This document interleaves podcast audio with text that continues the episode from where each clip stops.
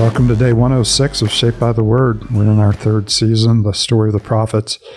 Uh, we're taking the prophets in chronological order, but uh, we've quickly ended up with Isaiah, who really covers the entire span of the prophets. Uh, he begins um, before Israel has uh, been defeated, before Judah goes into exile. He carries Judah through the exile, but his prophecies speak about the return, and of course, they also point us forward uh, to the new heavens and the new earth. So in Isaiah, we have, you know, from beginning to end, the story of the prophets. And this week, we uh, we really come to what many people have have called the center point of all prophecy, the servant songs. We've already done two of the servant songs. We'll do two more this week, and we'll do one that is so astounding in its description of Christ that it just uh, leaves you in utter awe. So we pick up in Isaiah 50. I'm Paul Kemp here with Katie Kresge, Matthew Kresge, and David Keefe as we continue our reading through the prophets, and especially as we continue our meditations through the book of Isaiah. As always, uh, we come to this moment realizing what a grace we've been given to be given God's word, to see God's face, to hear God's voice, and to respond to his invitation. So we offer ourselves and we offer this moment uh, to the Lord. Katie, you mind lifting this up uh, with a word of prayer? Father, thank you for this moment. Thank you for meeting us where we are. Thank you for your word and, and the opportunity to open it up and um, that you speak to us through it. And we're so grateful for these um, specific chapters that we get to read this week. Would you speak to us, Holy Spirit? Would you um, would you shape us, and um, would we be open to the work that you plan to do in us as we are your people and we are being used by you um, on mission, your mission um, in this world? So, thank you for the opportunity to read your word together. And um, I pray that you would um, just be so near to us as we read it. That's in Christ's name we pray. Amen. Isaiah chapter 50.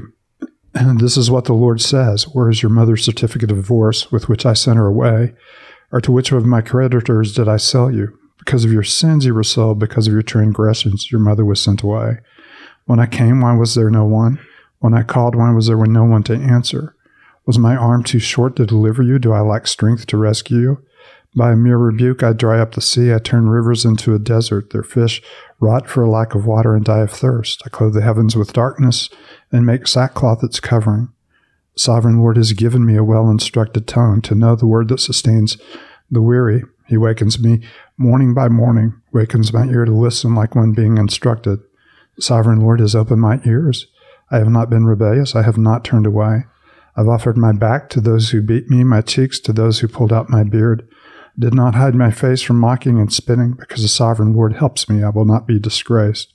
Therefore, I've set my face like flint, and I know I will not be put to shame. He who vindicates me is near. Who then will bring charges against me? Let us face each other. Who is my accuser? Let him confront me. It is the sovereign Lord who helps me. Who will condemn me? They will all wear out like a garment. The moss will eat them up.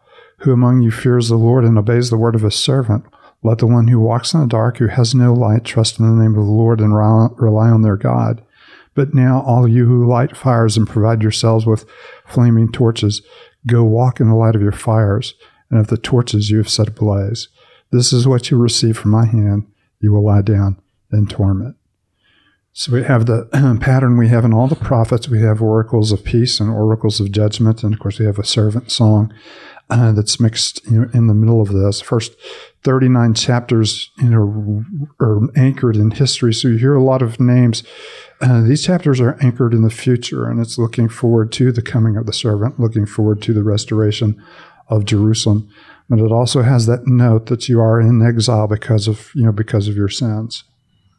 You know, thinking about this and in the servant, you know, we've been introduced now um, to the servant, and we're going to continue to see uh, more of who the servant is. But I just can't help but but be invited into this communion that he has with the Father, you know, of, of the sovereign Lord giving me a well instructed tongue to know the, the word that sustains the weary, wakens me morning by morning. And just the int- being drawn into the intimacy that the servant has um, with the Father. Yeah, and, and, it's one of those things that as we, we read this, we're going to see that time and time again that though the servant uh, will suffer, you know, and, and even here, beginning to see this ultimate just rest and confidence in the Lord because you know we're seeing this this life come out of him, you know, or this life well up in him that he is communing with the Father. He's the words awaken in him. I mean, just beautiful descriptions of um, this relationship between the the servant and his God. And there's kind of a wonderful juxtaposition there of one who's suffering ultimate indignity of having his face struck, having his beard pulled out.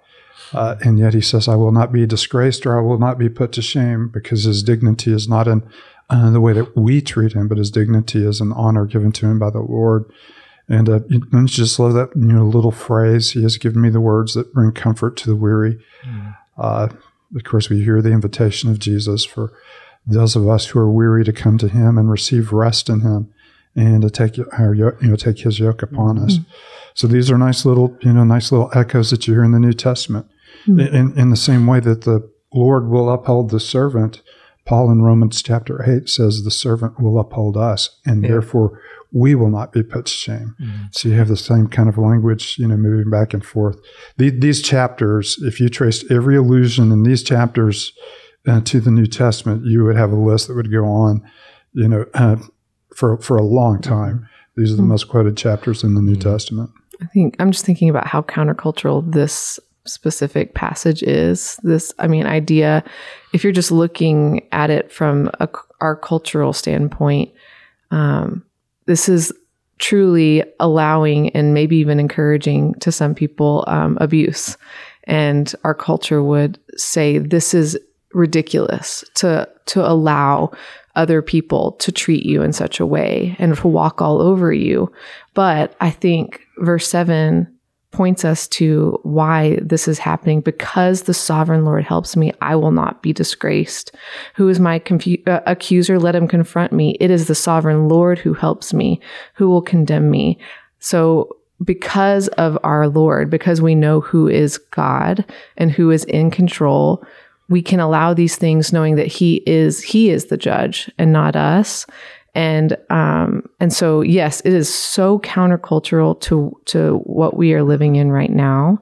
Um but it's not encouraging abuse or allowing abuse. It's saying that i'm it's not it's not for me to stand up and defend myself against this. It is up to the lord to do that.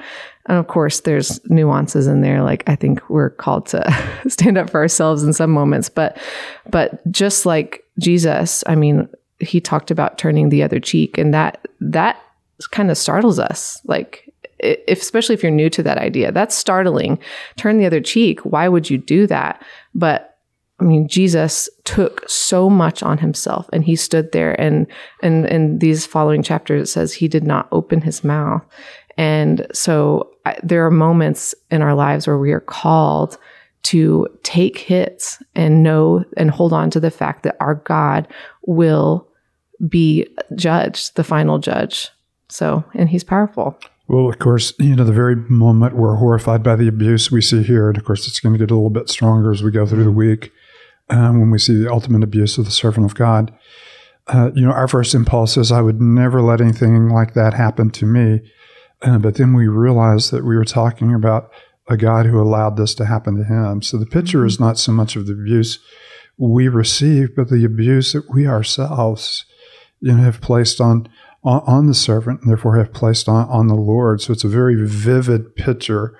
You know, while we physically do not, you know, slap his face or pull out his beard or spit upon his face or uh, crown him with thorns or put nails, you know, in, in his hands, all of those abuses become because of our sins. This is a picture, you know, the ugliness of our sin and the disdain that we have had for the very Lord who loved us, who made us, who created us, mm-hmm. and who is actively, you know, redeeming us. That's what I saw. And, and verse 9 really grabbed me because here we see the servant suffering and he the servant saying it's the sovereign Lord who helps me, who will condemn me. But then jump all the way to Christ and him as the servant because of what he went through. I can then say verse 9, you know, it is the sovereign Lord who helps me, who can condemn me, which is, you know, Romans 8, there's no condemnation for those in Christ Yeah. Jesus. So the servant here is suffering and the Lord's helping him, but because the true servant Christ suffered in my place, Yeah. there is now no condemnation for me. And so again, like you said, you could trace it all out; it'd be endless. but it is really fun to see. No, it is. You know, uh, what can separate us from the love of God that is ours in Christ Jesus, height or depth, things present, things to come. Uh, nothing in all the world can separate us. If God be for us, who can be against us? And you can hear, mm-hmm. you know, Paul saying, the very one who vindicated Jesus is also at work in the world, you know, vindicating us. And, and you certainly have Jesus saying, if this is the way they treated me, then they will treat, you know, th- those of you who associate with me in the same way. Uh, and that's why when we have beautiful, you know, beatitudes, poor in spirit, uh, those who mourn, those who are meek, those who hunger and thirst after righteousness, you know, those who seek, you know, to put the world right or to put the world, you know, at peace, then a warning about persecution. Uh, and it comes immediately in, in, the wake of it. The, the world rejects uh, the grace of God that we find in Christ Jesus because it puts a spotlight on our sin and our, our deep our deep need, and we reject that, you know, from beginning to end. It's fun too to see, you know, speaking about the obedience of, of the servant and his view of the Father. Um, in verse 7, it says, Because the sovereign Lord helps me, I will not be disgraced. Therefore, I have set my face like flint, and I know I will not be put to shame. And you can't help, and we've been studying, you know, Luke's gospel, and, and that major turning point in Luke's gospel mm-hmm. is Luke saying that Jesus sets his face towards Jerusalem. Yeah, you know, resolutely and, turns toward Jerusalem. Yeah. And, and of course, you know, that's, uh, you know, Luke 9.51, which is the transition in that final phase where you turn toward the cross and toward the resolution of the cross. And that's exactly what is happening here. He has, he has set his heart and set his purposes, you know, to accomplishing, you know, God's will. And ultimately, we're going to see that, you know, two days from now when we go into the, the final and climactic, you know, servant song um, in Isaiah 53, 52, and 53. Hmm. David, why don't you uh, close us with a word of prayer? Yeah, let's pray. Father, how incredible um, that Christ came and he did set his face towards Jerusalem, which is to go towards the cross, um, which was for us. And so may our hearts, as they reflect on that, as they consider the wonderful news offered in Christ, uh, the wonderful grace, uh, may our hearts be softened, may they be renewed and restored. And may you do that deep work of gospel restoration um, in our lives. And may we be people um, who rest uh, under the sovereign Lord's help. And so, Father, we love you. We thank you for Christ. And we pray this all in his name. Amen.